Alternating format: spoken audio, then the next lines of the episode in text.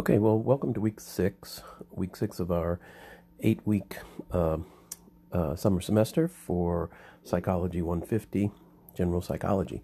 Uh, let's see, so we're at week six. Uh, you've completed your major writing assignment for the semester uh, by this point, and so um, it's really time to start looking ahead to the final exam. Uh, this week you've got one chapter to cover, a chapter on memory, and it's got a lot of really good and immediately practical stuff. Uh, if you don't find something in this memory chapter that you can immediately use to improve your way of uh, uh, of studying or remembering things, then go back to the start and do it again because there's plenty of stuff there, and you should find a lot of stuff that you can use, um, a lot of uh, uh, relevant and applicable stuff. Now let's see. Um, this chapter on um, memory, uh, in some ways builds off of the last two chapters, uh, interestingly enough, in that um, uh, two chapters ago, I guess it was in chapter five, we looked at sensation and perception, so input of information into the brain. Um, in this chapter, we're going to be looking at memory, uh, which has to do with some, which has something to do with how that information is used uh, once it's in the brain and how it's uh, brought out again for later use, right? So it's going to build on some things that we saw previously in that sensation and perception chapter because that's the input, right, for the material that's going to be remembered later on. At this point, we're going to be looking at um, the uh, memory process themselves, and as I've already sort of alluded to, the um, uh, many different ways that we know from uh, psychological studies that allow us to improve our memory, um, easily improve our memory, right? Um, uh, when we want to do so. The other thing is that it does build onto the previous chapter, uh, chapter six, that you just finished on uh, learning.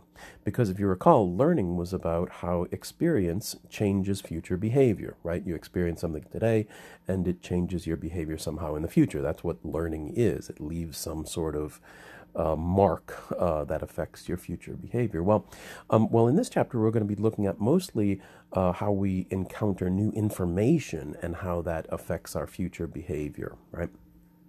I think at the start of the last chapter, I think I told you that um, you know when you looked at um, the chapter, uh, when you looked at the chapter on learning, you may have been surprised that it didn't really have a lot of stuff about uh, school type learning, right? Um, but um, uh, that it's learning at a fairly basic level of experience affecting future behavior. Um, but a lot of that stuff comes up in this chapter where, um, where we look more at how people process, make sense out of, and later use large chunks of information, uh, like you do in college learning. Um, and, uh, and so there's a lot of stuff here that, um, uh, that's going to be very much applicable to that. All right, so let's see. Um, I would also point out to you that um, that next week you'll have two chapters to cover, and so if you have find yourself with extra time this week, it may be good to go on uh, into the next chapters, which are listed in the syllabus. Um, I don't want to say offhand because I can flip and see, um, because um, uh, yeah, it's chapters 12 and 13 uh, that are going to be next week. Uh, and so if you find that you have extra time this week, you know, you may want to start to go on to those. Or if not, um, uh, you could also start to prepare for the final exam.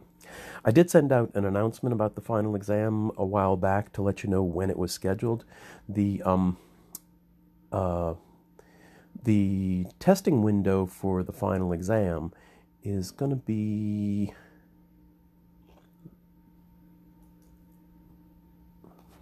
I had that open to tell you. Uh, let's see, it's going to be from uh, Friday, July 24th until Sunday, July 26th, right? So there's Friday, Saturday, and Sunday um, uh, available to you to take that final exam uh, toward the end of July, July 24th, 25th, and 26th. You will need to um, figure out a time uh, and block out a time for yourself, a three hour a solid period of time uh, to take the final exam. The final exam is, is longer than your normal quizzes because it is cumulative. It, uh, it takes into, um, it covers all of the 10 chapters that we cover this semester.